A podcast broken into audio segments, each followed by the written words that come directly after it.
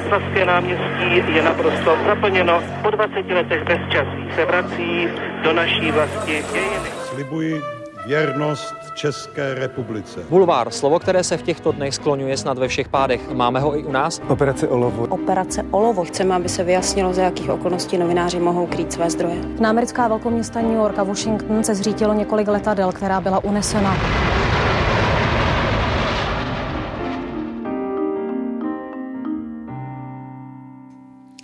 Investigativu nemůže dělat někdo, kdo vyšel ze školy. Musí si nejdřív projít zpravodajstvím, získat kontakty, naučit se denodenní rutinu. Tato slova řekla dáma, která dnes přijala pozvání do podcastu Background ČT24. Prošla 3 televizemi, úplně první novinářské krůčky, ale zažila v regionálním deníku. Investigativu považuje za vrchol kariéry. Reportérka, moderátorka, ale hlavně investigativní novinářka z pořadu Reportéři ČT Aneta Snopová. Dobrý den a já moc děkuji, že jste přišla. Dobrý den a děkuji za pozvání. Od mikrofonu ze studia na Kavčích horách zdraví také Veronika Malá, ať se vám dobře poslouchá. 3 generace, 3 klíčové etapy české novinařiny s těmi, kteří jsou a byli u toho. Speciální podcastová série pořadu Newsroom ČT24 Generace. Když navážu na to, co jsem řekla hned na začátku, jak se člověk stává investigativním novinářem? Tak v mém případě to bylo trošičku náhodou, ale myslím, že pokud bychom to zobecnili, jakou výbavu musíte mít na to, abyste se stala nebo stal investigativním novinářem, tak já jsem přesvědčená o tom, že to musí být nějaké novinářské zkušenosti, že opravdu musíte už mít něco, aspoň malinko za sebou. Neříkám, že vám musí být 40, ale určitě pár let za sebou v nějakém denodenním procesu zpravodajském si myslím, že je určitě dobré tenhle základ mít. Musíte se zajímat o ty věci za povrch. To znamená ptát se, co která zpráva znamená, co za ní může být, jaké jsou souvislosti, jaké můžou být příčiny, jaké jsou důsledky. Takže určitě investigativní novinář musí být zvídavý a musí být precizní, protože si nemůžete dovolit chybu. Nemůžete si dovolit interpretovat nějaké své zjištění nějakým způsobem, aniž byste si ho ověřil nebo ověřila z mnoha zdrojů dalších, protože ono to k tomu někdy svádí. Mně se několikrát stalo při prověřování témat, že seženete množství důkazů, může to být dokonce řetězec důkazů, které jasně ukazují na to, že se věc stala nějak a pak se vám po 3 týdnech, po měsíci třeba najednou stane, že objevíte úplně nějakou drobnost, která vám ten příběh od začátku poskládá úplně jinak. Takže vy se nikdy nesmíte spokojit s tím příběhem, jaký se vám předkládá i na základě důkazů, které už máte. Pořád se musíte ptát, proč? Nemohlo to být jinak? Nepřehlédl jsem něco? Je to opravdu jako mravenčí, v zásadě detektivní práce. A musíte být poctivá v tom řemesle, protože tam nemůžete udělat chybu. A já jsem pyšná na to, že se mi nestala někdy chyba, někdy mě nikdo nezažaloval, nikdo nespochybnil to, co jsem řekla, nebo to, co jsem zjistila ve svých reportážích. Teď nemyslím takové ty obecné stížnosti, které chodí, pokud od někom řeknete něco, co se mu nelíbí. Ale tu faktickou stránku věci. A na to jsem tedy pyšná a pevně doufám, že to tak vydrží, protože je to náročná práce a nechci říct, že nemůžete být nikdy 100% jistý, ale vy musíte udělat opravdu všechno pro to, abyste si byli prakticky 100% jistý, že to opravdu tak je, tak se to stalo, jak to předkládáte. A tady si myslíte, že by mohlo být i to úskalí u těch třeba mladých novinářů, kteří do toho vniknou příliš rychle? Já si myslím, že zatím musí být právě i nějaké životní zkušenosti, už i nějaká pokora k tomu řemeslu. I to, že zjistíte, že to, že vám jako mladý novinář po škole teď přijdete, nevím, poprvé třeba do parlamentu nebo kamkoliv jinam, teď vám spoustu lidí začne vykládat spoustu věcí a jako mladý neskušený novinář ještě nemusíte úplně být schopný, a nechci tedy generalizovat, aby se mladý neskušený novinář třeba mezi některými jsou úžasní talenti, kteří by byli skvělí už hned, ale myslím, že musíte se naučit i vnímat to, že ne všichni vám třeba vždycky říkají pravdu. Umějte rozlišit to, že všichni lidé, kteří vám něco říkají, mají nějaké své motivy. Mohou být dobré, stejně tak mohou být špatné, ale málo kdy vám někdo bude říkat něco jenom pro vaše hezké oči. Takže něco tím sleduje. Pořád se musíte ptát, proč mi tenhle člověk říká tohle a říká mi pravdu a nemůže tam být nějaký takový zájem. A k tomu já osobně si myslím, že je zapotřebí i určitých životních zkušeností.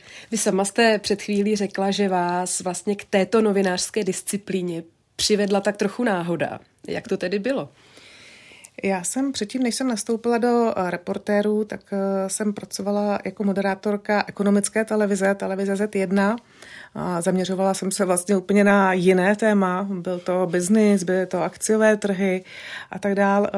Pak televize Z1 skončila ze dne na den, protože se její majitel rozhodl, že je pro něj nerentabilní a už ji nechtěl dál provozovat. A já jsem kdysi, když jsem začínala na Nově, nebo když jsem pracovala na Nově, což bylo mé první zaměstnání, tak jsem dělala i pořad Na vlastní oči a vlastně jsem se tam potkala se skvělými lidmi, se skvělým dramaturgem Radkem Slánským, který tehdy ve mně vlastně vzbudil lásku k publicistice a vůbec k tomu publicistickému vyprávění, ale právě proto, že já jsem tehdy ještě neprošla zpravodajstvím, že ty začátky tehdy byly divoké, začínali jsme všichni, nikdo to pořádně neuměl, tak jsem pořád cítila tu potřebu se naučit vlastně to základní řemeslo, takže jsem odešla pak do zpravodajství, kde jsem na Nově byla asi velmi dlouho.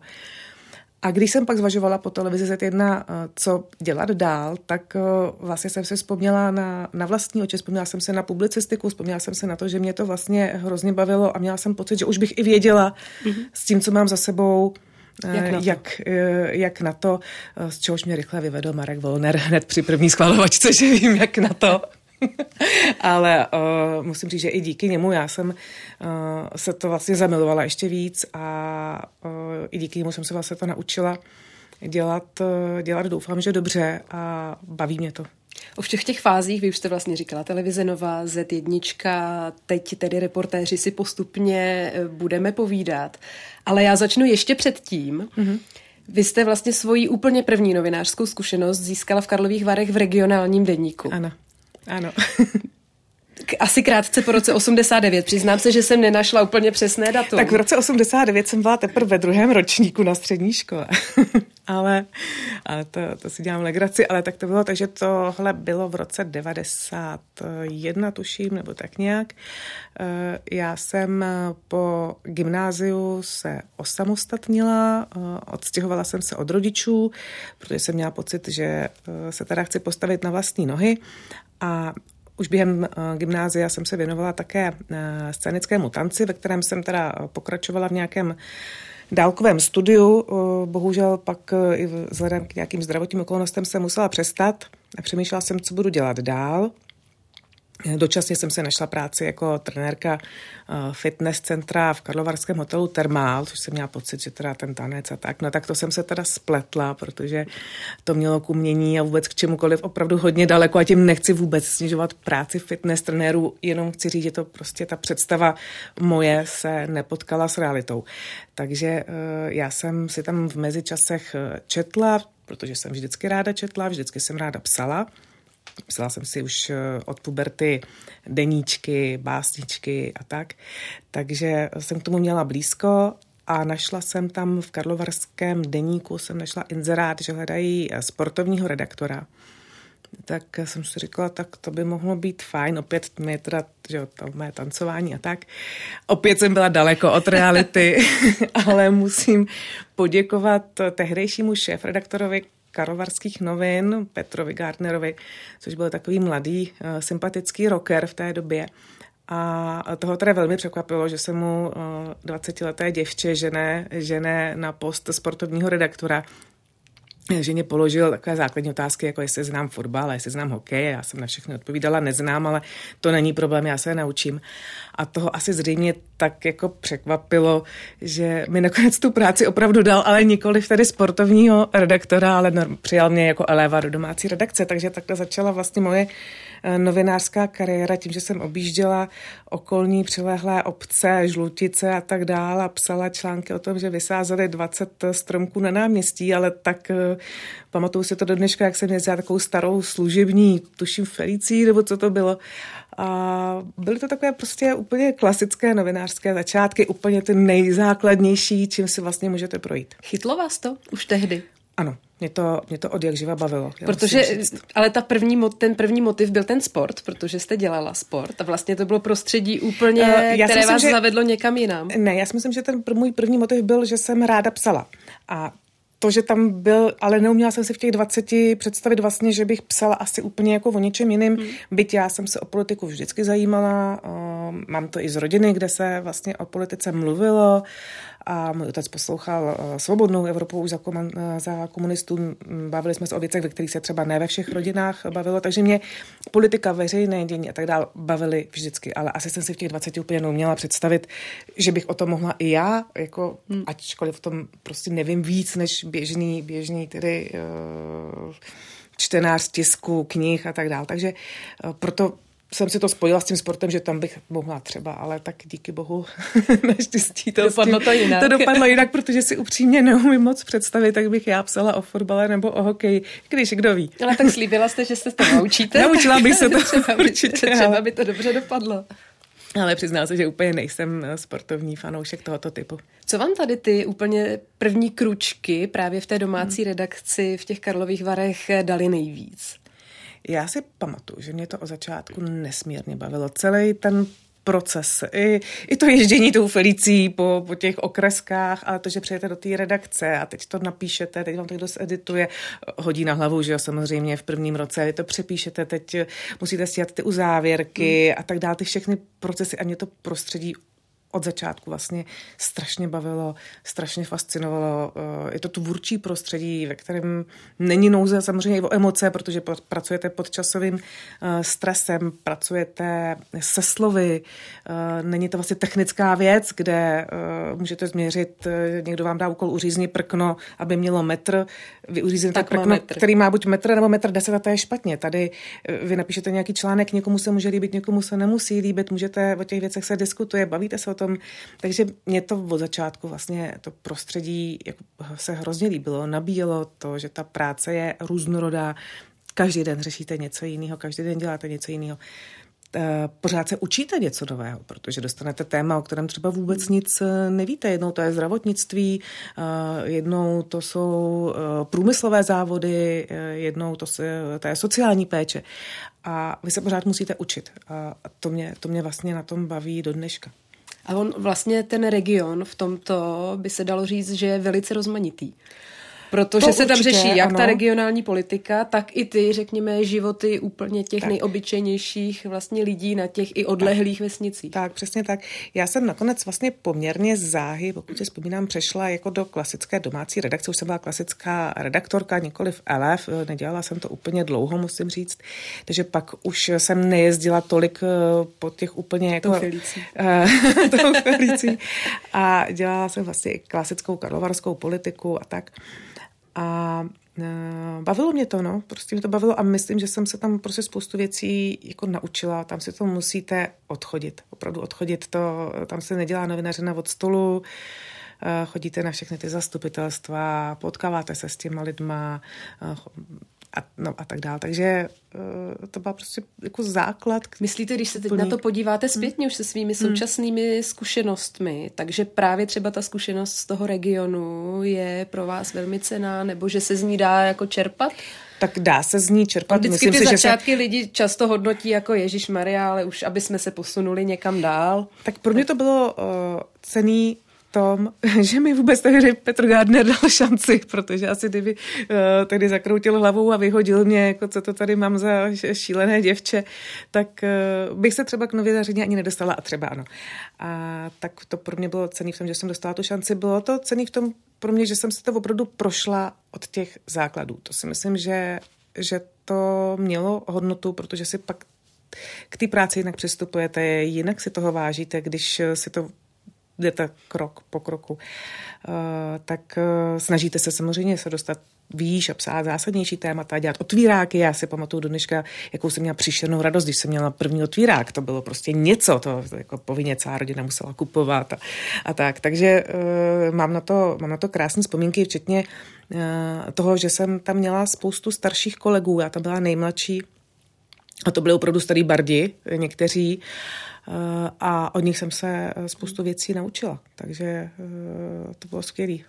Tohle bylo psaní. Tohle bylo psaní, ano, to bylo psaní, ano. Ale pak právě ty hlavní etapy, které jste sama zmínila, vlastně Nová Z1, teď Česká televize, to je televize, takže kde vznikl ten přechod, že jste opustila to psaní? To byla taky úplná náhoda. Já vlastně, jak Karlovarské noviny byly náhoda, kdybych si tenkrát nepřečetla ten inzerát v nějaké pauze ve fitku a Petr Gardner nebyl ochotný mi dát šanci, tak se to asi nestalo a stejně tak můj přechod do Prahy a vlastně příchod do televize Nova byla taky neuvěřitelná náhoda.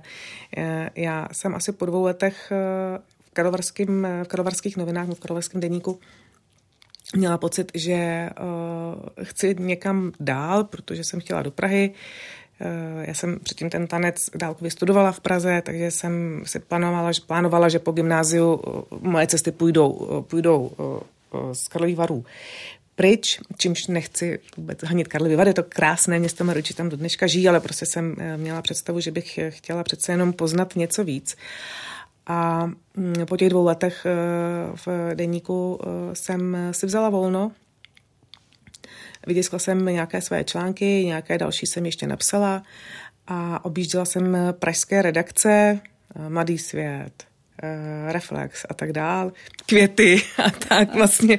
Ale jsem si vypsala seznam, ano, časopisy a pokoušela jsem se, to bylo první kolo, ty deníky by přišly potom, a pokoušela jsem se tam tedy nabídnout to své články, čemu moje představa prvotní byla taková, že bych spolupracovala, že bych byla schopná dodávat nějakou publicistiku, třeba i právě z toho regionu, abych se pomalu učila prostě ještě ty věci víc a dál. A pamatuju si jako dneska, že to byl pátek. Já jsem se vracela domů autobusem do Varů někdy v 5 hodin odpoledne a ujel mi ten autobus a pršelo. Tak jsem se šla naproti Florence tam schovat do takového malinkého, to můžu nazvat baru, kde nicméně byl nějaký hodně podnapilý starší pán, který tak jako mě nepřestával obtěžovat, tak já jsem se sebrala z toho baru, jsem odešla a v tom dešti jsem chodila po ulici, to je tuším na Poříčí, jo, ulice na Poříčí, ano, vede z Florence. Takže po ulici na Poříčí, a jak tam tak chodím, tak najednou, a to bylo 5:30 v pátek večer, a tak najednou vidím, že tam je cedula TV Nova. A to tehdy televize Nova ještě nevysílala, ale už se vědělo, že tady něco takového vzniklo a bude začínat. Já jsem si říkala, tak to by bylo fajn, kdyby mi to vyšlo v některém z těch časopisů, tak bych měla třeba ještě jednu práci třeba k tomu, kdybych se domluvila na nějaké spolupráce, až bych to třeba nějak i poskládala, že bych se mohla do té Prahy přestěhovat a tak. A tak jsem tam prostě v těch pátek, v těch 5:30 jako vešla dovnitř, tam nebyla ani noha, tam byl úplně zhaslý chodby, prázdný, tak jsem tam tak jako chvilku chodila, aspoň tam nepršelo. A potkala jsem tam pana Klajba, jehož jméno si do dneška pamatuju, což byl tehdy, tuším, šéf vzdělávání, nebo nějak takhle se jmenovala ta jeho funkce. A ten říkal, co vy tady, tak jsem mu teda vysvětlila svoji situaci, že hledám práci, že se snažím jako najít, že pracuji v novinách a snažím se tady nějak posunout dál. A on se mnou začal povídat, co mám za sebou a tak dál. Já jsem měla výhodu, že jsem uměla anglicky, protože jsem nějakou dobu žila s rodiči v zahraničí. Docela jsme si, myslím, jako dobře popovídali. On se podíval na nějaké téma články a říkal, to vypadá dobře, my teď jsme měli konkurs do publicistiky a to úplně jako nedopadlo, tak se spojte s Radkem Bajgarem, což byl tehdy šéfredaktor publicistiky a uvidíte, třeba něco pro vás bude mít. No, tak já jsem se spojila s Radkem Bajgarem a do týdne jsem byla v Praze, takže vypadalo tak, že jsem Petrovi Gardnerovi prostě řekla, že to takhle je. On mě pustil ze dne na den a měl proto velký pochopení. Myslím, že mi to i přál a odjela jsem do Prahy autobusem raním a nevěděla jsem, kde budu ten večer spát. Měla jsem s sebou tašku a pokud se dobře vzpomínám, tak moje kolegyně právě z Karlovarských novin Silva mi tehdy domluvila nějaké bydlení u svého známého v Praze, že tam snad můžu přechodně pár dní zůstat, tak jsem to takhle nějak prostě ty první dny spala jsem taky i v redakci třeba, tak. Takže jsem to takhle dávala dohromady. No, takže to byly mé začátky v televizi Nova. K čemu vás pustili tehdy? Protože i ta televize byla tak trochu vlastně v plenkách tehdy. Bylo to v té přípravné fázi. My jsme tady měli Libuši Šmuclerovou, která nám právě říkala, i jak ještě nebyla zrekonstruovaná Měšťanská beseda a ty úplné začátky se odehrávaly na mnoha různých místech vlastně po Praze. Takže kde vy jste byla zapojená do toho procesu a k čemu vás pustili? Tam to šlo vlastně hrozně rychle, protože vlastně jsme byli všichni na jedné lodi. Tam neuměl v zásadě nikdo nic, protože jsme tam byli z velké většiny všichno noví novináři a tím pádem vlastně tam bylo možné postoupit rychleji, než je třeba dneska běžné. Pokud jste měla ochotu pracovat, měla jste nějaký talent, měla jste proto nějaké předpoklady, chtěla jste to dělat a byla jste proto ochotná obětovat čas, energii a tak dál, tak vlastně ty možnosti byly velmi široké a velmi rychlé, protože takhle už by asi dneska samozřejmě nefungovalo. Takže já jsem začínala v publicistice, já jsem začínala na projektu, který se jmenoval Toulavá vzducholoď. A to bylo velmi zábavné. To, televize Nova, to asi vy už ani nepamatujete, ani nemůžete. Televize Nova měla v si začátcích vzducholoď, obrovskou vzducholoď. Ale já začátek televize taky Nova pamatuju, ale teda vzducholoď se přiznám. To dlouho nevydrželo. A... I když možná ano. Se mi něco vybavilo. A já jsem byla moderátorka Toulavé vzducholodě a ta idea toho pořadu byla taková, že dramaturg vymyslí téma, námět, teď se to celý napíše, já to budu komentovat moderovat ze zhora z té vzducholodě, ta vzducholoď poletí tam, kam si pan dramaturg přeje a vymyslel a já to podle předem napsaného scénáře budu ze vzducholodě moderovat. Ano. A myslím, že ho cítíte i správným směrem. Ta vzducholoď si lítala prostě kudy chtěla ona, nikoliv kudy chtěl dramaturg. Takže to úplně nedopadlo. Nicméně to bylo zábavný. My jsme byli malej tým, takže jsme se všichni vždycky potkali někdy ve 4 ráno na louce, kde jsme nafukovali tu vzducholoď, která se pak buď vznesla, nebo nevznesla a případně letěla někudy úplně jinudy. Takže jsme natočili v zásadě jedinou reportáž, co bylo vojenské cvičení. A teď neberte za slovo, kde to bylo. Fakt si nespomenu vojenské cvičení, což bylo dost vtipný, protože jsme lítali v té vzducholodi nad těma obrněnýma vozidlama, které tam dole v bahně někde se brodily a teď tam byly někde ty generálové. Ano, prostě bylo to absurdní jako celý. No a pak, já už nevím, jak to s tou vzducholodí dopadlo, tehdy běhal po Praze v takový vtip, že by Nova nejlíp udělala, kdyby to dobře pojistila a zapálila. Se asi nestalo. Každopádně ten pořad skončil a prakticky dřív než začal. A to patřilo do té publicistiky. Ano, to patřilo do publicistiky, takže to byly moje začátky a odtamtud jsem vlastně přešla do, tuším, občanského juda, kde jsem vlastně pracovala s Lenkou Hornovou, což byla taky jako skvělá spolupráce a s Lenkou to bylo úžasný a se stala později mojí jako kamarádkou a bylo to prostě skvělý. Takže s Lenkou Hornovou v občanském judu dělala jsem pár věcí na Vlastních očí a pak jsem teda přešla do zpravodajství, protože, jak říkám, jsem si prostě měla pořád pocit, že si chci vyzkoušet ten denodenní drill, to denodenní zpravodajství. Takže tak, no. Jak se vám pracovalo tady s těmi i takovými vlastně hvězdami Novy? Josef Klíma, Radek Jón, to byli svého času, to byly persony. K nim jsme zhlíželi, tak to bylo něco, jako Radek Klíma, Radek Jón, Klíma, tak to bylo prostě, to byly jako naše modly a pro nás jako začínající novináře mít možnost potkávat tyhle idoly, tak to bylo něco. Myslím, že jsme se jako od nich jako spoustu věcí taky naučili. No. Ona Nova byla velice šikovná v tom vlastně, jak ze svých moderátorů, ale často i třeba z řadových redaktorů televizních novin udělat opravdu hvězdy.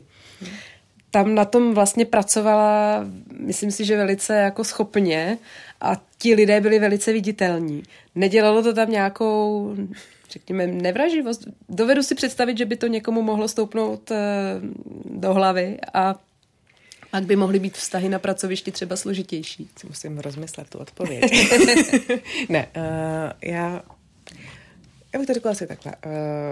Samozřejmě televize přitahuje lidi, kteří, řekněme, mají třeba větší ego, jsou víc zaměření sami na sebe, tak je to logické, protože jste vidět na obraze, je to o vás.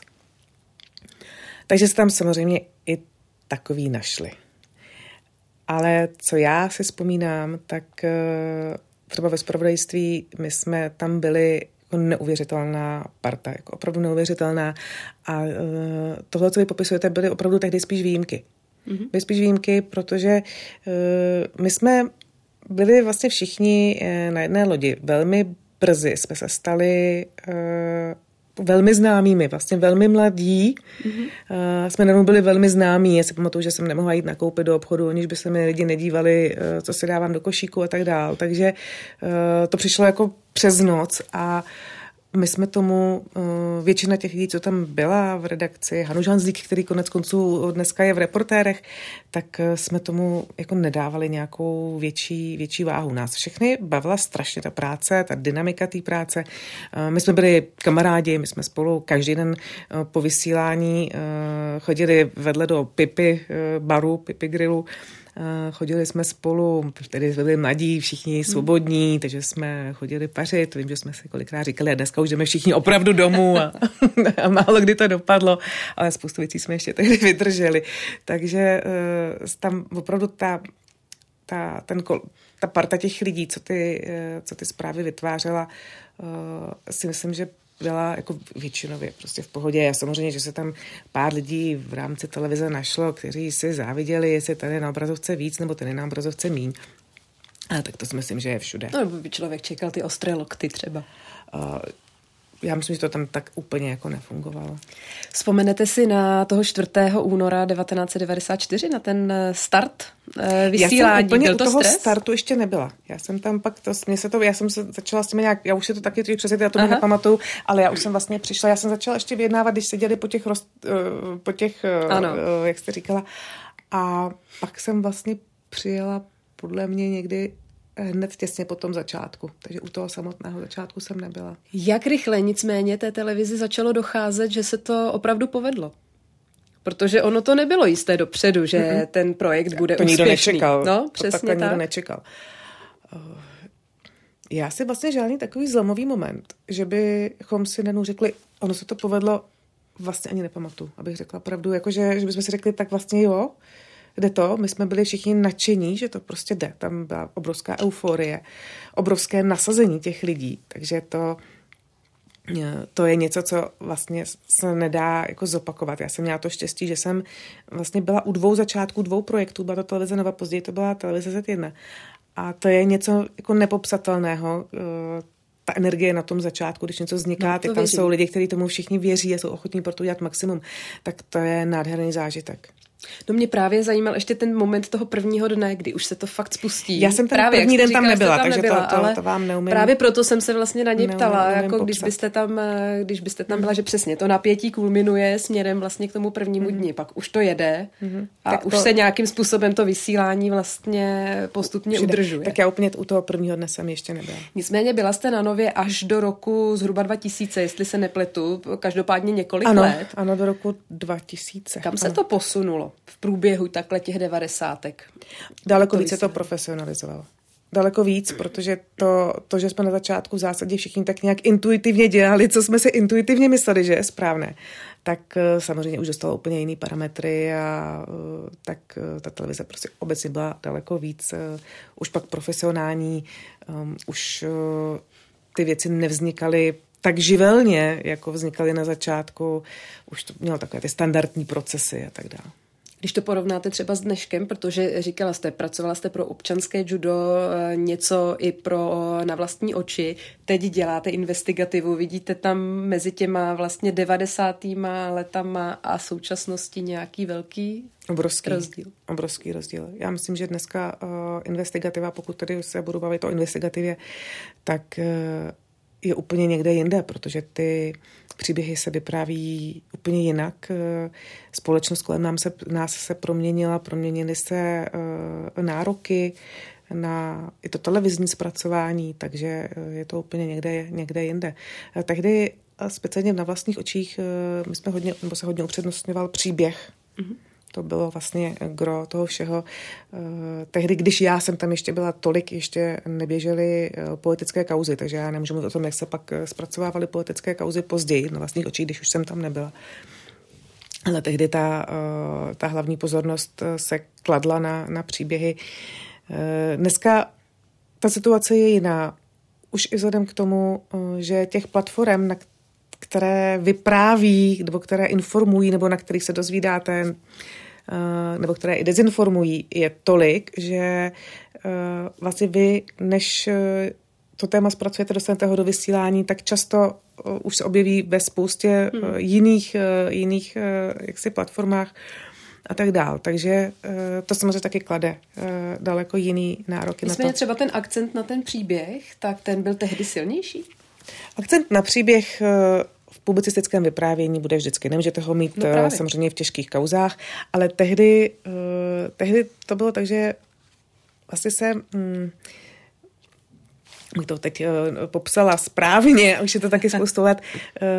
Čím vlastně ten příběh se jako vymykal nějakému normálu, tak tím byl jakoby cennější. Já si myslím, že my dneska vyprávíme i příběhy jako normálních lidí, protože kdybyte třeba reportáž o zdražování energií, potřebujete vidět, jak to prožívají ti lidé, potřebujete s nima mluvit, potřebujete zachytit to vlastně, čeho oni se nejvíc bojí a tak dál. Takže ty příběhy dneska my si spíš nevybíráme už tolik to, že bychom rádi ukázali někoho, kdo má nazbíráno 5000 panenek, když to jako přeženu, ale spíš jdeme po těch autentických příbězích, které se dotýkají toho, co vlastně nás trápí, co společnost řeší a co je potřeba řešit. Nemůže tam být i třeba nějaký rozdíl v tom, teď když to řeknu opravdu škaredě, trošku nadneseně, i jako kdyby zločinu 90. a dnešní doby, že tehdy ta živelnost, o které jste mluvila, jak ve světě žurnalistiky, tak i se tomu říká vlastně divoké 90.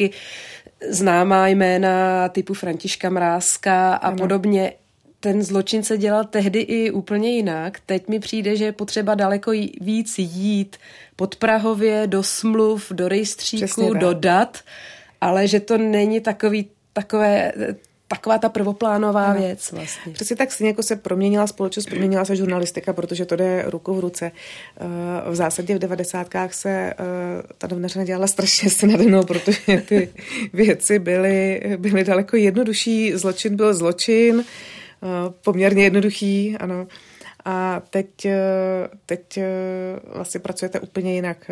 Musíte se probírat s toho různých výpisů, rejstříků, obchodních rejstříků, různých provázaností firem. Takže je to daleko víc mravenčí detektivní práce, kdy vy musíte jako novinář obsáhnout velkou míru znalostí, protože musíte mít ty ekonomické znalosti, abyste v tom případně dokázala rozpoznat i právní možná. Právní znalosti, pak samozřejmě můžete to konzultovat se spoustou lidí, ale ty primární oči, který, když na to koukáte a řeknou vám, a tady něco špatně máte vy, takže vy ty znalosti musíte mít, abyste byla schopná si říct, tady něco nehraje a případně to dát k posouzení někomu, kdo už tomu třeba rozumí víc jak vy, ale vy jste ten první, kdo se tím probírá, takže to musíte poznat, že v tom třeba něco nehraje. Takže na novináře to dneska klade daleko větší nároky, si myslím, než v těch 90. Naopak máte třeba na zpracování jedné kauzy víc času třeba? Teď jste říkala, je to náročnější, tak by si člověk i řekl, tak to vyžaduje víc času. Ne. Nemáme, tak my jsme týdeník, takže toho času nejsme zase příliš velká redakce, je nás tam nějakých 10, takže když si spočítáte, že jsou 3 reportáže týdně, tak toho času opravdu není, že byste měla třeba 2 měsíce na to nějakou kauzu investigovat, ale snažíme se to dělat tak, že musíme samozřejmě dělat ty věci rychle, aby jsme měli kvalitní, dobrý vysílání a pokud má někdo kauzu, která je dlouhodobější, tak si ji v rámci jakoby v druhém plánu během té své práce ještě prostě taky prověřuje. No. Takže snažíme se to samozřejmě dělat tak i tak. A... Teď mě to jenom napadlo ve srovnání s těmi 90kami, jestli v zásadě toho času je pořád tak zhruba stejně, pokud jste na něčem tehdy pracovala, nebo jste naopak měla možná i třeba myslím, tehdy času i víc. Že to je tak stejně. Já v tom bych asi rozdíl neviděla, ale... Nicméně ta náročnost roste. 20 let, to už jsem taky zapomněla. Takže, ale tak náročnost, ty redakce mají tu náročnost v zásadě pořád stejnou nikdy, a zvlášť publicistika je drahá, takže ta se nikdy nestalo, že by redakce publicistiky, aspoň já jsem nikdy žádné takové nebyla, kde by bylo dvakrát tolik lidí, než je potřeba, všichni měli spoustu luxusního času na to si dělat. Tak prostě investigativa je nejdražší pro tu televizi, co může být. Takže a nevyplatí se, co si budeme povídat, zvlášť komerčním televizím se třeba nevyplatí, takže tam opravdu není nikdy tak, jako že by to bylo předimenzované, bylo tam spoustu peněz a teď tady máte spoustu času. Určitě ne. Takže ty nároky, myslím, na novináře pracující v těchto typech redakcí byly vždycky poměrně vysoké. Když se jenom ještě krátce vrátím do těch 90. Vy jste se dostala k nějakým těm kauzám tehdejší doby? Já jsem pak ty kauzy dělala v rámci zpravodajství, protože já jsem vlastně odešla poměrně brzy do zpravodajství, tuším, jsem byla v publicistice 2 roky, to teda nevím úplně přesně, ale myslím, že to takhle nějak bylo. Takže pak asi rozpad ODS, všechny ty finanční kauzy, to už jsem pak dělala jako v rámci... Sarajevský atentát. Tak, přesně, takže to už bylo v rámci zpravodajství. A i ty persony typu Františka Mrázka, to já jsem dělala, to dělal kolega Hanuš Hanzlík, protože tam my jsme to měli vlastně ve zpravodajství rozděleno. Já jsem tam začínala, já jsem si několikrát v životě prošla takovou tou cestou od začátku, takže... Tam i v tom zpravodajství jsem začínala vlastně na takových těch zdravotnických tématech, což byla reportáž těsně před závěrečným koťátkem. Taková ta... no tak to bylo o tom, jestli se máte, nevím, brát radši aspirin a že budou chřipky a tak. A vlastně od těch zdravotnických témat mně se vždycky podařilo velmi rychle vypracovat nahoru, což teda, jakože jsem tam nikdy jsem tam nezaparkovala na moc dlouho. Takže naštěstí, takže velmi, a tím, že to nechci teda vůbec tyhle témata nějak zlehčovat, protože jsou samozřejmě nějaké důležité, ale ta moje ambice byla někde jinde, to nebudu zastírat. Takže se mě podařilo velmi brzy dělat vlastně politickou reportérku, byla jsem v parlamentu, já jsem parlamentní reportérku, takže moje agenda byla vlastně politika, denní politika, případně politické skandály a krimi dělal jako hlavní reportér kolega Hanuš Hanzlík. Sarajevský atentát. A Sarajevský atentát to spadalo i do naší agendy. To jsem dělala. Ano. Přesně tady vlastně Václav Klaus, Miloš Zeman, konce 90. let. A přesně tak to bylo. Opoziční smlouva. Ano.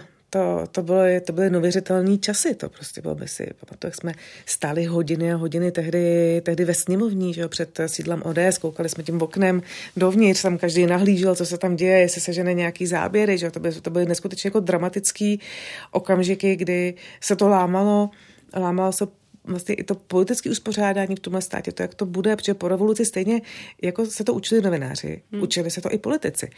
A vlastně se i formoval postupně a pak i proměňoval vztah politik-novinář. To k tomu taky patřilo, protože na tom začátku my jsme všichni měli pocit, že děláme správnou věc, že to je skvělý, jako konečně ta svoboda a demokracie.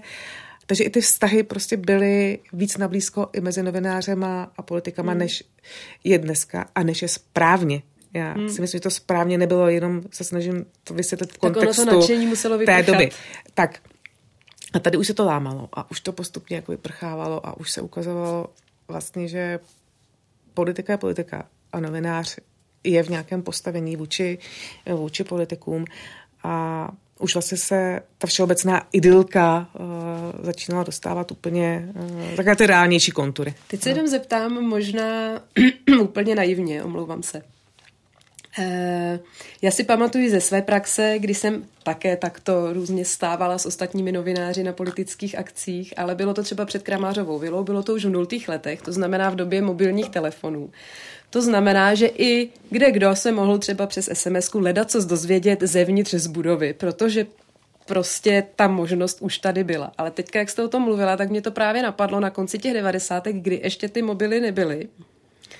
Tak jestli jste měla nějakého svého informátora, zdroje, Kdo třeba občas přišel, no, občas přišel a něco vám ano, jako pustil. To jsme samozřejmě měli všichni z těch řekněme, novinářů, kteří dělali ty jedničková témata v těch hlavních médiích, protože bez toho to nejde. Takže samozřejmě i já jsem měla své informátory. Ano, probíhalo to úplně jinak. Probíhalo to tak, že jste se sešli v určenou hodinu někde u zadního východu, vchodu, podloubí. Prostě vlastně, když se to teď dneska vzpomenu, tak ale je přesně, to až legrační. Ale kdyby za váma přišel ke všem novinářům, tak už to řekne všem, že vy si musíte takže pohlídat. Takže jste měli dopředu prostě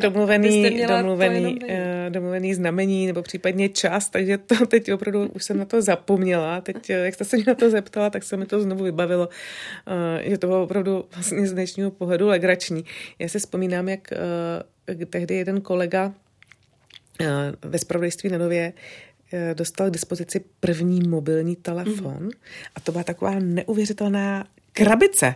To bylo strašně těžký, taky mě to ucho, takováhle prostě krabice se sluchátkem, tak jako přenosný, prostě jste vzala přenosný telefon a to bylo jako něco. No, takže takhle to asi tehdy bylo. No, ale my i v průběhu toho čekání jsme si na tom telefonu mohli i ledacos třeba najít, protože už byl to sice internet 2.0, tehdy na těch ještě tlačítkových telefonech, ale už tam nějaký byl, ale... Já vlastně nevím ani, jak jsme to dělali. Jak se mě na to ptáte, tak já vlastně nevím, jak jsme to tehdy vlastně mohli dělat. A ani kontakty vlastně nemáte jako pohromadě někde, tak na papíře v kabelce. Diář, já jsem jívala diář. Normální papírový diář. A pak byste šla do telefonní budky? Abyste teda rychle něco. My jsme chodili do telefonní budky a do redakce se telefonovalo z telefonní budky. No. Tak. A běhalo se po baráku s kazetama. Já si pamatuju, že tím, že já jsem byla v tom parlamentu, tak jsem často jezdila prostě na poslední chvíli. To ne, jako že byste něco poslala trasou, že jako dneska vůbec ne. To se prostě všechno bylo na betách. To byly takový vlastně, vypadalo to jako videokazeta. Marcela Augustová nám tady vyprávěla, jak to posílali autobusem z Liberce. Ano, a to se prostě posílalo. Když jste nemohla odjet z místa, tak se to posílala taxikem nebo prostě po nějakým řidiči, který si musel fyzicky doběhnout. A když se vám s tím podařilo teda dojet, ta událost nějaká skončila, abyste prostě dojela, tak to byly relí po Praze, že se stíhalo prostě, aby tam opravdu jste se dostala včas do redakce. Teď to tam člověk stříhal a teď to bylo vlastně analogový, takže když byste si vzpomněla, že chcete něco uprostřed změnit, tak se to musela stříhat celý od začátku, takže to nebyla legrace, tam se nesměla dělat chyby, protože už byste to třeba ani nestihla, kolikrát jsme rvali, já si pamatuju jako dneska ten zvuk, jak se přetáčí, to na ten začátek a jak už se dojete ty vteřiny, který tam nad váma běží a za dveřma už stojí prostě spocený asistent režie a vás přebírá tu kazetu a běží a kolikrát se to rvalo prostě do toho stroje v režii a už moderátor četl studio. To se stalo jako xkrát, takže to byl jako neskutečný adrenalin, ale zas pak jako si vydechnete a že to dopadlo, tak to byly taky jako skvělý zážitky. No a v dnešní době novináři už se SMS-kují z ministry a vlastně volají si napřímo často. My jsme chodili zase víc na pivo, no. Když se posuneme k televizi Z1, přiznám se, že ještě v tomto podcastu jsme zrovna o této televizi nemluvili. Co tam byl ten hlavní váš motiv nastoupit zrovna sem? Byla to malá televize, chtěla být konkurencí pro ČT24, která tehdy už vlastně vysílala. Jestli se nepletu, tak začala vysílat někdy kolem roku 2008. Takže ČT24 už měla něco tou dobou za sebou. Svého času jí bylo i poměrně hodně vidět vlastně na place.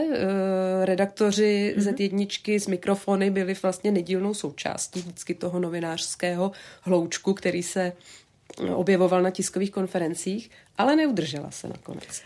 Já musím říct, že televize Z1 byla vlastně moje srdeční záležitost a mě strašně mrzí, že ta televize skončila, protože myslím, že ten projekt byl dobrý, ty lidi, co tam pracovali, tak to byli profesionálové, kteří fakt to dělali, myslím, dobře, dělali to s nasazením a všechny nás to hrozně bavilo, ta práce. Takže mě to, že to skončilo, přišlo jako blesk čistého nebe, my jsme to nikdo nevěděl, včetně ředitele televize, což byl Zdeněk Šámal, tak to nikdo nevěděl a byl to blesk čistého nebe. Já, abych odpověděla na tu vaši otázku, tak chcete jak vám to dobře. Tak já to vezmu od toho začátku. Pro mě to byla jasná volba, protože já jsem byla v té době na mateřské, ale už jsem se chtěla vracet do práce. A zavolal mi Marek Mrnka, který tehdy tu televizi rozjížděl, co byl můj kolega z Novy. A byli tam lidé právě také z televize Nova, Hanuš Hanzlík a tady další, kterým jsem absolutně důvěřovala. Věděla jsem, že to jsou prostě nejlepší ve svém oboru a že to, co dělají dobře. A ten projekt mě vlastně strašně zaujal, takže já jsem byla nadšená, když se mi ozvali, takže jsem vůbec neměla o čem jako přemýšlet. Já jsem ráda, že u toho můžu být a že můžu být u druhého začátku. No a tam bylo, přesně, tam byl taky stát. Ano, to bylo, a to bylo, tam jsem opravdu byla, a já jsem byla tučím třetí zaměstnanec, nebo tak nějak, takže jsem tam byla nejenom u začátku, ale ještě před začátkem u těch příprav a to bylo prostě skvělý, bylo to úžasný. No. Čím se to lišilo třeba oproti té atmosféře na Nově, kterou jste zažila? Čím to bylo třeba i lepší? Já bych to úplně nesrovnávala, jestli lepší nebo horší, bylo to jiný, protože jsme byli malý kolektiv. Nová byl přece jenom jako velký kolos, ale tady nás bylo na začátku 20 nebo kolik a vlastně jsme měli pronajatý jedno patro v budově v Holešovicích, odkud se vysílalo a opravdu jsme to všechno budovali od začátku, včetně tahání stolů, takže tam byly ty začátky úplně opravdu jako začátky a tím, že nás bylo málo a těch peněz nebylo moc, tak každý dělal, co zrovna mohl, tak tím to bylo pak pro nás horší, když to skončilo. Já jsem, abych odpověděla na tu vaši otázku další, já jsem se to dozvěděla, takže mi volala maskerka a plakala a volala, já už tě nikdy nenalíčím a já jsem vůbec nechápala, co se děje. Mm-hmm. Já jsem večer předtím odvysílala, skončila jsem o půlnoci, jela jsem domů a ona mi tohle ráno volala, takže takhle jsem se dozvěděla, že já od ní, že...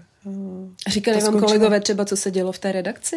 Já jsem tam okamžitě jela, my jsme se tam okamžitě všichni jako se běhli, takže tam panoval absolutní šok. To prostě vůbec nikdo nečekal. Navíc to bylo ještě o to jakoby překvapivější pro nás, pro všechny, protože zrovna v tu dobu ta televize se modernizovala, nakupovaly se svolením samozřejmě majitele nové plazmové obrazovky do studia, předělávalo se nám studio, tam vlastně my jsme končili a dovnitř se nosili nové věci, to bylo úplně jako absurdní, nikdy jsme to nedokázali pochopit, proč se to stalo a pokud vím, tak vedení televize to dozvědělo jenom pár hodin jako před námi, takže to vlastně nikdo moc nechápal, co se stalo. A dozvěděli jste se to aspoň dodatečně? Ne.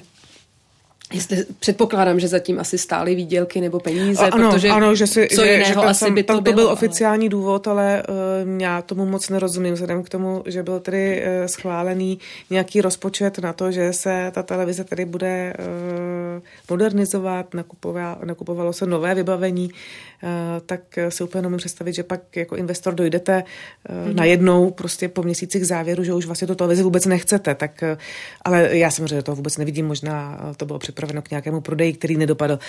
Já jsem do těchto věcí, jestli jako moderátorka neviděla, takže o tom můžu jenom spekulovat, jenom vlastně vám teď říkám, co my jsme si tehdy vlastně mysleli, říkali jsme si, protože to nikdo nechápal a my jsme tam prostě fungovali jako vlastně taková rodina. Tím, že to byl malý kolektiv, všichni museli pracovat na maximum, ale zároveň to měli všichni rádi, tak to bylo opravdu jako těžký. No.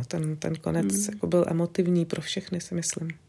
Vy jste tam moderovala vlastně ekonomické pořady, editovala jste také. Ne, já jsem moderovala. Jenom moderovala.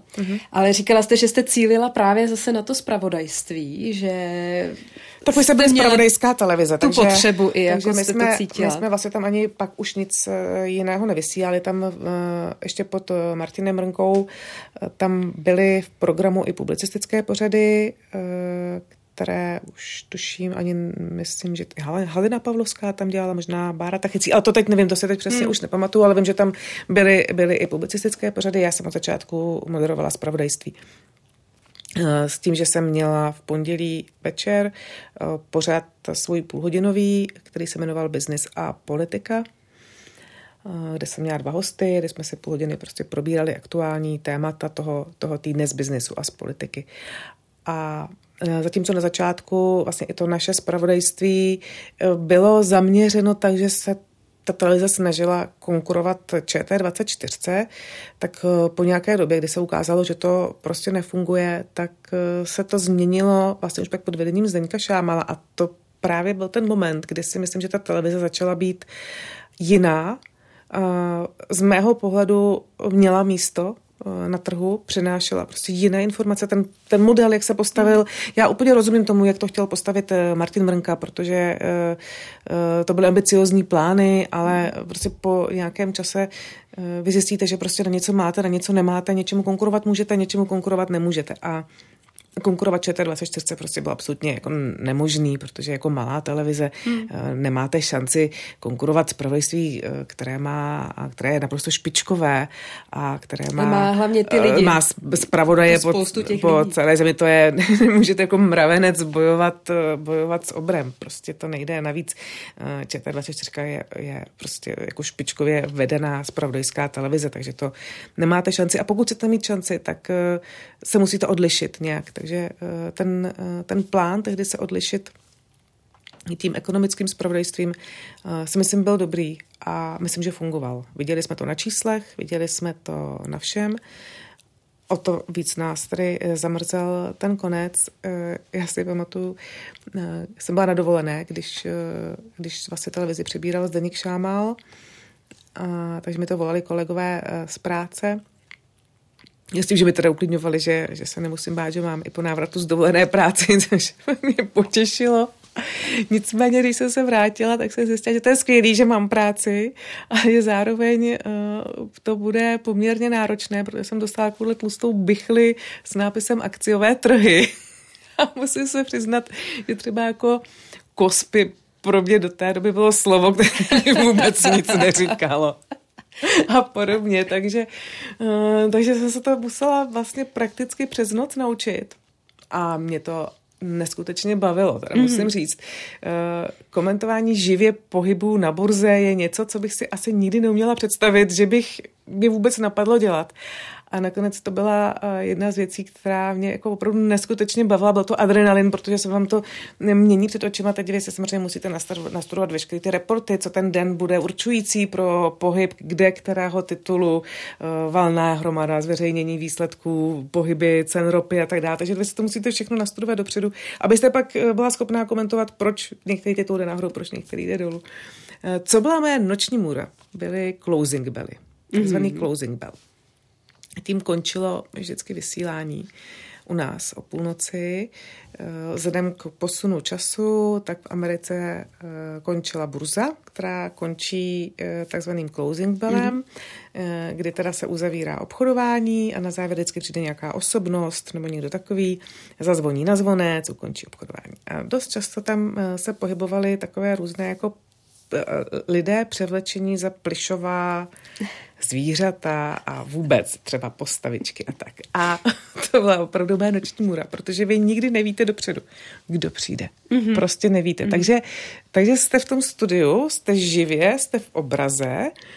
Teď vám do sluchátka řeknou, už máme obraz. Teď vám pustí na tu obrazovku ty záběry z toho closing bellu. A teď vy se musíte ale strašně rychle rozhodnout, co se tam vlastně jako děje. A vím, že tam jednou pobíhalo takový cosi fialový a já jsem řekla, že to je, tuším, nosorožec a byl to hroch. Nebo opačně. Myslím, že tolik reakcí jsem v životě na žádných svých vysílání nedostala. Jakože teda, jak můžu být tak úplně blbá, když nepoznám nosorožce od hrocha. Tak aspoň jsem si říkala, aspoň vím, že se lidi dívají. No vidíte, ale myslím si, že i spousta i třeba mladých novinářů, kteří se ekonomického zpravodajství možná i trochu bojí, protože přece jenom je to určitá specializovaná disciplína. Tak třeba by je takováto záležitost jako mě to přišlo zrušující. Až na ten closing bell teda. Ten bych si nechala klidně ujít. Každopádně po té Z1, a to už jste tady říkala, jste vlastně nastoupila do Reportérů ČT, ve kterých jste dodnes. Už jsme krátce to i nastínili. Na jednotlivých kauzách se pracuje prostě déle. Není to ryzí zpravodajský, řekněme, pracovní plán v tom jednodenním rytmu. Máte na to víc času. Ale když se na to podíváme v průměru, Jak tak dlouho se pracuje třeba na nějaké investigativní kauze, abyste si fakt byla jistá, že už to máte, už jako víte všechno, co je potřeba vědět, že už je to možné poslat do světa? Právě pro to, co jste teď řekla, tak to vlastně nejde zobecnit, protože každá ta kauza je úplně jiná. Je kauza, kterou jste schopni nebo jste schopná udělat za týden, protože opravdu víte, že ty informace máte. A to je třeba v případě, že s vámi komunikují oficiální úřady, že jste schopná se dostat k oficiálním datům, je porovnat, prověřit. Pak takovou kauzu můžete udělat za týden. V kauze, kdy tohle nemáte a opravdu to zjišťujete po vlastní linii, tak ten čas může být 14 dní, ale může být třeba 3 měsíce. Prostě to se nedá, je to případ od případu. Každá kauza je úplně jiná.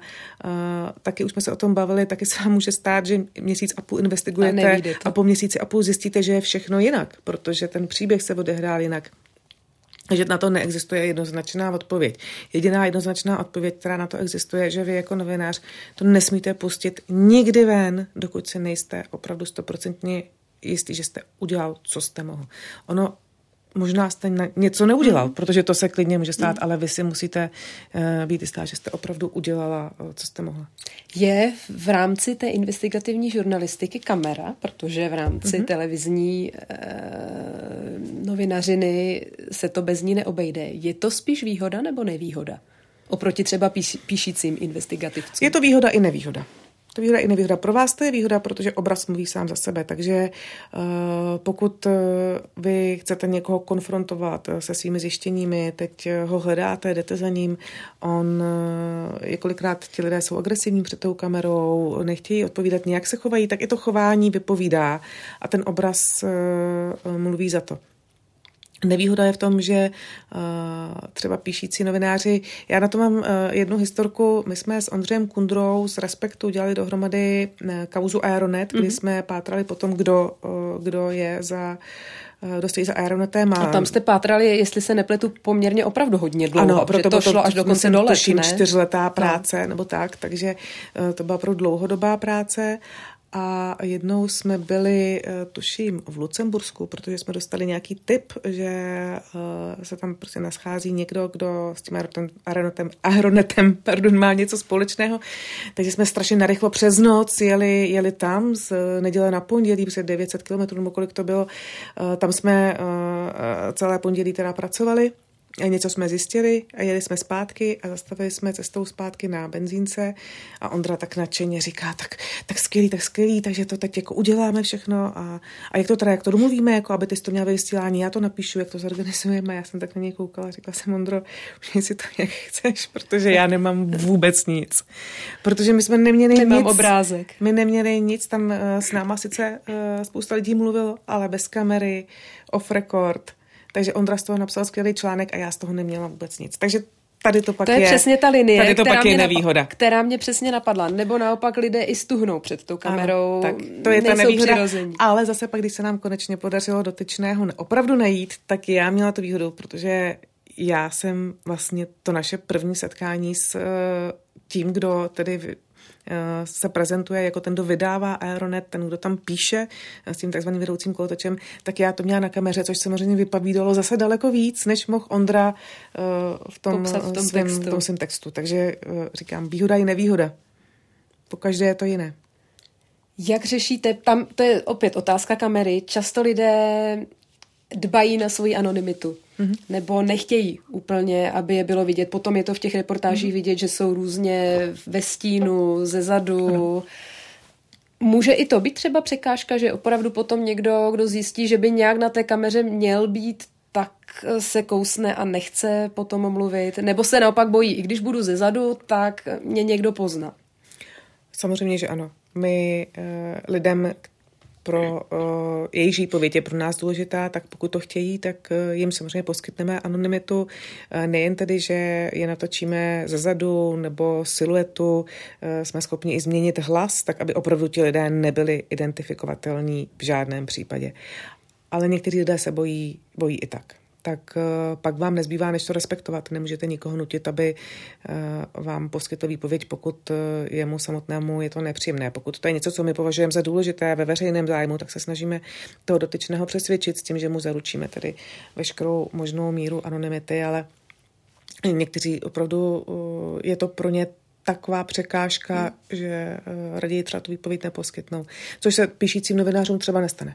No právě. Ano, to je přesně, to se jim nestane. To je přesně to, kam jsem směřovala. Zamrzí to potom, když už víte, že jste blízko a ten člověk je opravdu to zamrzí. Tak samozřejmě, že to zamrzí. To bych vás přála někdy slyšet ty slova v redakci potom, když se tohle někomu stane. Tak to víte, že to zamrzí to samozřejmě, ale nemůžete nic, než to respektovat. Hmm. Jak často se stane třeba, že ta kauza úplně padne v průběhu toho investigování?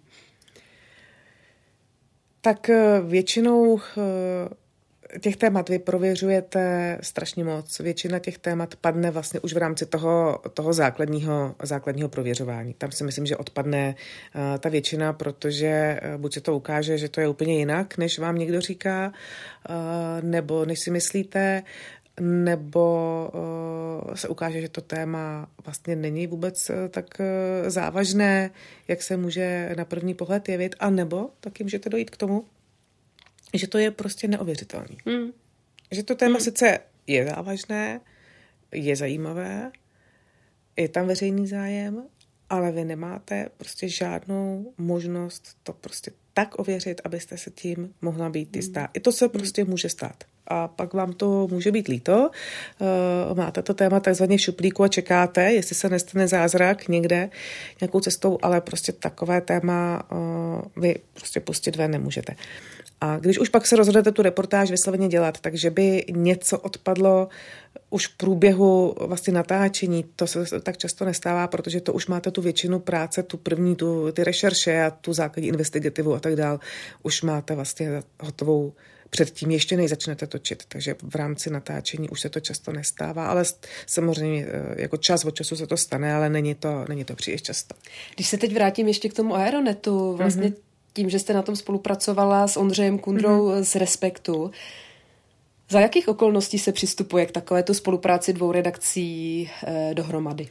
My jsme s Ondrou v určité době zjistili, že jsme malá země, že oslovujeme ty samý lidi s tím samým tématem. My jsme na něj začali dělat nezávisle na sobě. A když už mě i Ondrovi několikátý člověk řekl, jo, předtím tady byl Kundera, předtím tady byla Snopová, dá se na to samý, tak se všichni samozřejmě známe, tak jsme se dohodli, že v tomhle případě ten veřejný zájem, ten zájem na tom vlastně zjistit, kdo opravdu se skrývá za tou anonymitou, je větší než nějaká rivalita mezi redakcemi. A to byla strašně obtížná novinářská práce. Myslím, že to byla asi nejtěžší investigativa, kterou jsem zažila. Myslím, že Ondra taky. Tam jsme si vyzkoušeli úplně veškeré formy investigativy. Od číhání v zamaskovaném autě v lese po opravdu investigativu za všema možnýma hranicema internetových konců, které si umíte představit, tak tam bylo opravdu úplně všechno. Úplně všechno, co jako investigativní novinář může vlastně zkusit. Takže byl velmi náročný. A my jsme se prostě rozhodli, že bude lepší spojit síly, protože by to asi, myslím, pokud bychom v tom byli každý za sebe, tak by nám to buď trvalo mnohem déle, nebo bychom možná na některé věci ani nepřišli, takže... byste se dřív nebo později začali stejně křížit asi takže jsme si říkali, že vlastně v tomhle případě... Je to potom rozhodnutí čistě vás, nebo celé redakce? Já jsem samozřejmě šla za Markem Volnerem, zeptala jsem se, jestli s tím souhlasí, on s tím vůbec žádný problém neměl, takže to jako... Samozřejmě musí vidět šéf redaktor, ale já si nemyslím, že by s tímhle někdo obecně kdy jako měl problém. Prostě pokud zjistíte, že to téma je natolik závažné, natolik přesahující vlastně opravdu tu redakci jako takovou, jenom že ta spolupráce může být jedině jako plus. Teď možná taková až maličko konspirační otázka, ale v některých diskuzích vlastně na internetu, když jsem si dělala rešerši, tak jsem viděla i takové náznaky, jestli je dobré pro investigativního novináře zanechávat digitální stopu.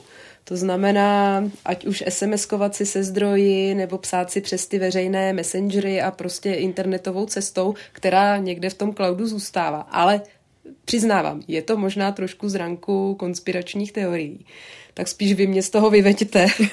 Tak, jestli i na to je potřeba myslet. Z toho vyvedu, ale já si myslím, že samozřejmě je komunikace a myslím, že jako investigativní novináři běžně, a teď nemyslím, protože by chtěli něco skrývat, ale protože prostě řešíte věci, které jsou citlivé, můžou být citlivé pro toho, kdo vám ty informace sděluje, a v případě, že by unikly, tak v jiném kontextu by šli použít, šli by zneužít, takže vy musíte chránit svůj zdroj, tak to prostě je základní pravidlo každého investigativního novináře, neohrozit svůj zdroj. A díky bohu na to existují aplikace, kde můžete konverzovat bezpečně, takže to si myslím, že je základní výbava každého investigativního novináře. Nezanechávat tu digitální stopu. Ano, preferuji. A scházet se osobně, předpokládám. Ano, také preferuji. Je to těžké navázat s někým takový kontakt, aby opravdu jednoho dne jste ho mohla považovat za svůj zdroj? Je to těžké, chce to čas, protože vy si musíte vzájemně věřit. On musí věřit vám, že pokud vám něco řekne, kolikrát vám ten váš zdroj řekne víc informací, než můžete použít, protože vám řekne spoustu věcí, proto abyste třeba pochopila kontext, ale řekne, tohle se prostě zveřejnit nemůže, protože by to třeba na mě ukázalo, může se zveřejnit jenom tahle část, a musí vědět, že vám může věřit, a stejně tak vy musíte vědět, že můžete věřit jemu, což znamená hodiny a hodiny ověřování. Nikdy se nestane, že by za vámi někdo přišel, že teda pro vás má nějakou jako skvělou informaci, byl to váš prvotní kontakt třeba a vy jste tu informaci použila.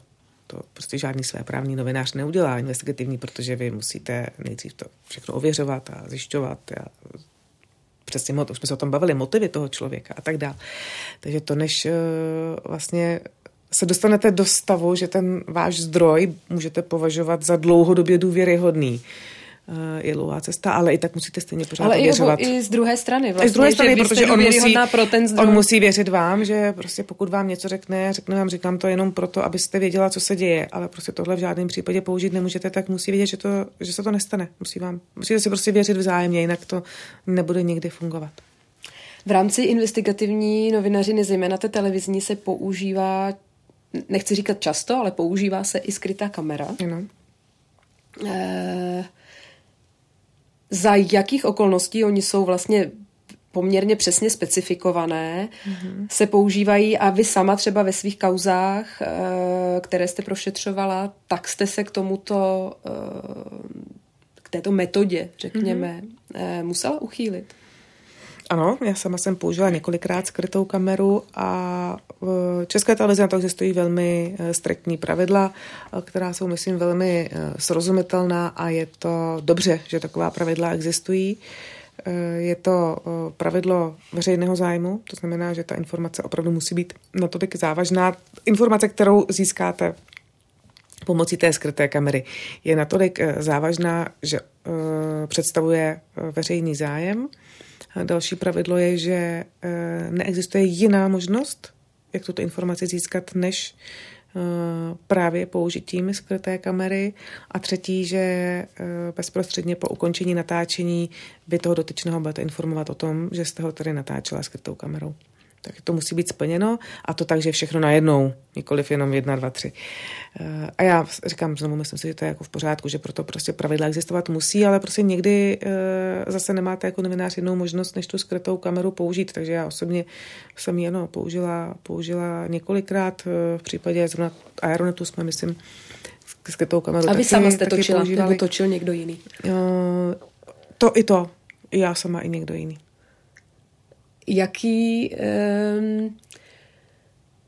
Je to možná opravdu banální otázka, ale jaký jste u toho měla pocit, když víte, že točíte, ale současně víte, že by ten člověk vás neměl odhalit? Je tam nějaká forma obavy o ten výsledek, aby to dobře dopadlo, aby to klaplo vlastně tak, jak si představujete? Já si myslím, že jsem jako nějak zvlášť to, že jsem zrovna natáčela skrytou kamerou, spíš si člověk dává pozor na to, aby byl srozumitelný, to znamená, když kladete otázky a podobně, to čeká opravdu máte už teda na tom záznamu, tak aby tam zaznělo všechno, co tam zaznít má, takže spíš jste jako koncentrovaná velmi, ale že bych mě zažívala nějaké zvláštní pocity, protože točím skrytou kamerou, to ne. No, spíš si tak jako uvědomujete, že to je, protože většinou... Tak kdyby ten dotyčný na to přišel, tak asi by z toho nevznikla příjemná situace. Tak já vám samozřejmě nebudu říkat, jak ta skrytá kamera vypadá. No, ta ani nečekám. Ale to tady vám to klidně pak řeknu. Tady do éteru to asi říkat nebudu. To bych pak mohla mít vážně strach. Tak. Ale to si nemyslím, že je odhalitelné. Já i navazuji částečně na to, že vlastně vůbec investigativní novináři i v momentě, kdy to je přiznáno na kameru, ne vždy se setkávají s úplně přívětivou odezvou některých respondentů. Často je to i v reportážích přiznané, že ti lidé jsou nevrlí, nepříjemní, často opravdu až útoční, ta situace často není opravdu jakoby příjemná. Tak mě celkem zajímala ta lidská rovina, jak se s tímto člověk i vyrovnává. Ne každému je to asi příjemné se do takovýchto situací dostávat. Já už se tu práci dělám tak dlouho, že mi to nepřijde, ale já třeba v osobním životě úplně nenávidím konflikty. Jako úplně mě to jako stresuje osobně. A takže, a to je zvláštní, že vlastně teď, jak se mě ptáte, tak když se vlastně tím zamyslím, tak v práci to beru vlastně úplně normálně, protože asi že to k tomu prostě k tomu patří, takže nad tím vlastně ani nějak jako nepřemýšlím. Já se snažím za každou cenu vždycky zachovat klid a zůstat prostě profesionální. Nesmíte se nechat od toho člověka rozhodit nebo nedej bože vtahnout prostě do nějakého jako souboje, myslím, že teď verbálního a prostě zachovat si neutralitu a klást otázky, nemusí být úplně jednoduché, na které chcete znát odpověď.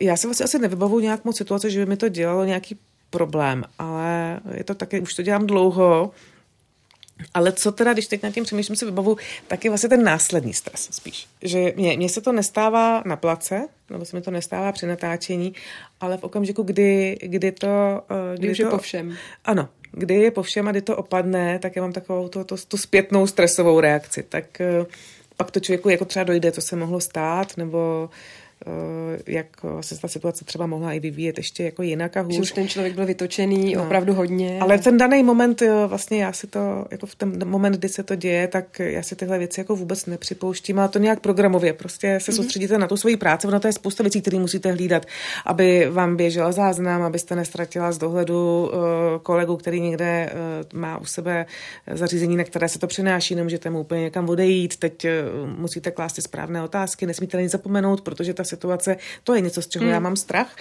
že ta situace se totiž už nebude dát zopakovat. A to je moje jako noční můra, když jdu tyhle věci dělat, abych, nedej bože, na něco nezapomněla, protože už to prostě nezopakujete. Takže spíš si dávám pozor na tyhle věci a nějaký osobní strach, nebo že ten člověk může zareagovat nějak, to prostě nemývá. Ale když jste říkala, že to občas přichází ex post, má člověk třeba nějaké metody, určité třeba psychohygieny, jak se od toho odříznout. Nebrat si to osobně. Já to už jsem se, myslím, naučila dávno si tyhle věci nebrat osobně. Já osobně si je neberu. Mně pomáhá, a to o mě doma vědí, že já, když mám za sebou nějaké náročné natáčení a tak já prostě potřebuji být sama. Potřebuji prostě vypnout a potřebuji na mě třeba 2 hodiny nikdo jako nemluvil a buď jenom se dívat na televizi, něco si číst, nebo něco, nebo prostě jenom, nebo se jenom tak někam dívat se do akvárka. To už je úplně jedno. Ale být vlastně jakoby sama, to mě jako pomáhá, když pak už je člověk jako hodně přetažený. Tak tím dobijete ty baterky.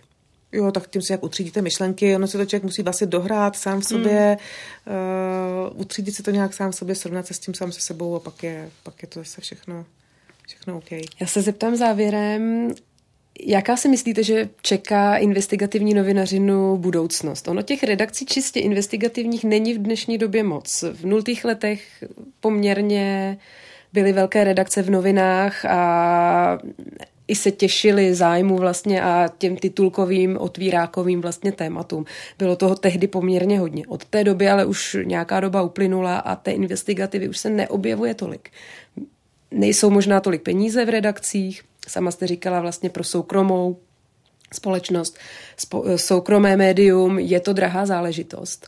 Myslíte si, že se to ještě zhoupne a budou se do toho investovat peníze, nebo že jsme, řekněme, na takovém tom stavu který je teď pro tuto dobu tak řekněme akorát a už to tak i zůstane. Mně to vlastně hrozně líto, když vidím, jak investigativa čím dál víc opouští ten mediální prostor. A tím myslím, ta opravdu jako pravá investigativa. Vlastně Reportéři ČT už jsou prakticky jediný audiovizuální pořad investigativní, a což by mě asi mělo těšit, ale vlastně netěší, protože to je pro tu společnost jako hrozně špatně. Sice investigativní pořady, zvlášť ty televizní, nejsou pro televize komerční, výnosné, potřebujete inzerenty, dost pravděpodobně vždycky někoho naštvete, potřebujete být za dobře s politickými elitami, vždycky někoho naštvete, ale myslím si, že to je strašně nutný ty věci dělat. Je skvělý, že je dělá veřejnoprávní televize, doufám, že vždycky dělat bude, protože to je věc, která když z toho mediálního prostoru zmizí, tak si myslím, že je nenahraditelná. A doufám, že prostě investigativě se bude dařit líp. Já třeba bych hrozně ráda, kdyby se učila na školách. Pokud vím, tak se neučí na žurnalistice investigativa jako samostatný obor. Přilákat k tomu mladí lidi, aby se o to zajímali, aby se zajímali o to, co to investigativa je, jak se dělá, co znamená. To si myslím, že je jediná cesta, protože... Ona i ta práce s těmi daty. Někdy tak, se s tím člověk seznámit prostě musí. Tak a přesně. A my tady máme už nový obory, jako je datová investigativa, což mimochodem mohou dělat i mladí lidé hned po škole bez toho, aby někde sbírali už zkušenosti a tak dále. Takže ta investigativa nabízí asi široké pole teď toho působení. Jak je to na jednu stranu těžší, protože těch vstupů musíte zpracovat strašně moc, tak je to zároveň jednodušší, protože vy máte to množství, odkud můžete ty informace čerpat. Máte opravdu široký a je to jenom na vašich schopnostech a na tom, kolik jste ochotná do toho dát času, co všechno si můžete prostě zjistit. Takže já myslím, že to je neskutečně i zajímavý obor a byla bych ráda, kdyby se k tomu mladí věnovali, jak říkám, i se to prostě učilo na univerzitě, učilo se to na žurnalistice. Kdokoliv bude mít zájem, klidně nám může zavolat. rádi poskytneme další informace, případně prostě třeba někoho přivedeme k investigativě. Tak to říká investigativní reportérka a moderátorka pořadu Reportéři ČT Aneta Snopová. Já moc děkuji za to, že jste přišla. Děkuji za pozvání a hezký den divákům i vám. Podcast Background ČT24 si můžete poslechnout v podcastových aplikacích nebo se na něj podívat ve videu na YouTube a nebo na Facebooku pořadu Newsroom. Najdete tam i dřívější díly. No a od mikrofonu děkuje Veronika Malá.